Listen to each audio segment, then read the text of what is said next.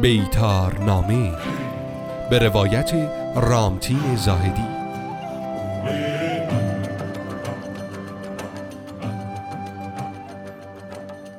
انسان پیش از تاریخ سرانجام از حیوانات الهام گرفته. تجربیات پزشکی و دام پزشکی به دست آورده و آنها را سینه به سینه انتقال داده است و هر نسلی احتمالا دانشهای جدیدی را کسب کرده. انسان دوره قارنشینی نیز به نوعی دامپزشکی انجام می‌داده است از تصاویر کندکاری شده بر روی دیواره های بعضی از قارها چنین برمیآید که در مهمانی های اسرارآمیز قارها موبدان یا جادوگران به سلامت حیوانات توجه کرده و اعمالی را انجام می‌دادند. اینان نخستین پزشکان و دام پزشکان بودند بدین ترتیب نوعی طب و دامپزشکی مذهبی ابداع شد که طی قرون و اعثار ادامه یافت. چراغ علم نخستین بار در عصر نوسنگی حدود ده هزار سال پیش در خاور میانه افروخته شد. جانوران را اهلی کرده و در مورد فیزیولوژی و زندگی آنان تجربیاتی کسب کردند.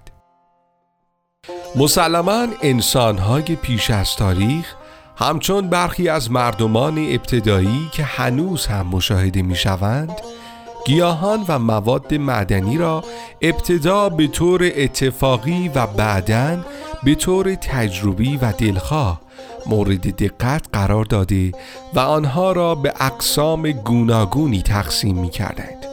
چوپانان بیابانگرد نیز باید اولین دامپزشکان و شاید پزشکان باشند. و الزامن از شکست بندی و جا انداختن استخوانهایی که برای گوسفندان یا گاوان پیش می آمد اطلاع حاصل کردند و با داروهای گیاهی نیز آشنا شدند. اینان علاوه بر درمان جراحت ها و شکست بندی و جا انداختن در رفتگی مچ پا از برخی بیماری های دیگر نیز به اجبار اطلاعی کسب کردند. اولین دخالت های بهداشتی بشر باید برای کمک به گاو در موقع زایمان باشد که در اینجا تنها دانش مطرح نیست و مهارت بسیار موثر است. بشر بیماری ها را ناشی از ارواح خبیسه می دانست و اعتقاد داشت که نوعی جنون و اختلالات مغزی ناشی از رسوخ دیو در مغز بیماران است.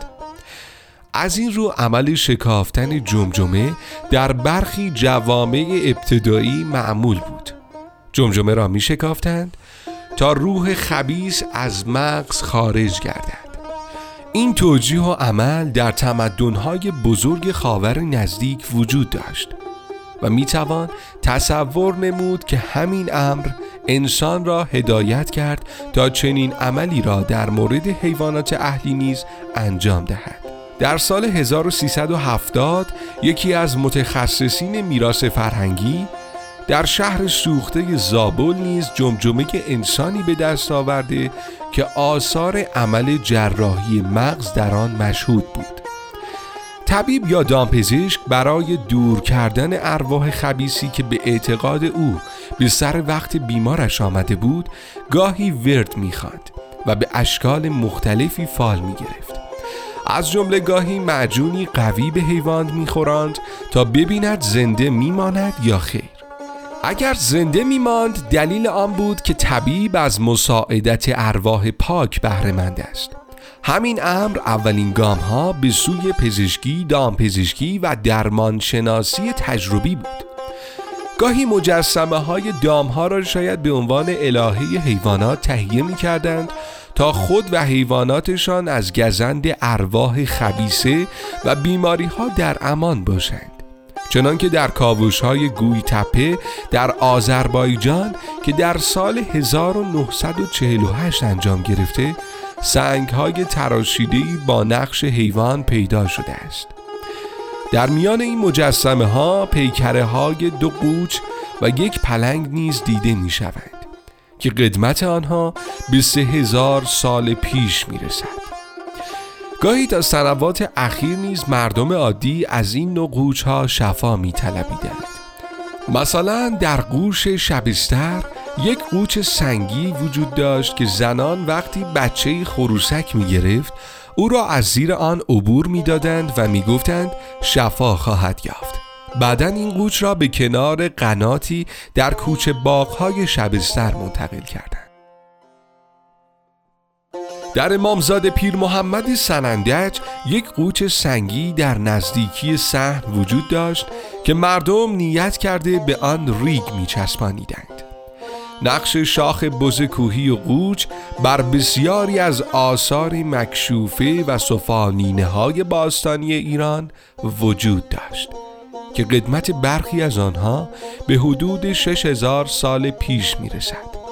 شاخ و کله قوچ و به طور کلی نشخار کنندگان و نقش آنها بر قالیچه ها و دستبافت های اشایری وجود دارد که بازمانده ای از آینی با نمادهای خاصی است که در فرهنگ عوامی ایران تا به امروز به عنوان تلسم چشم زخم و شور چشمی است.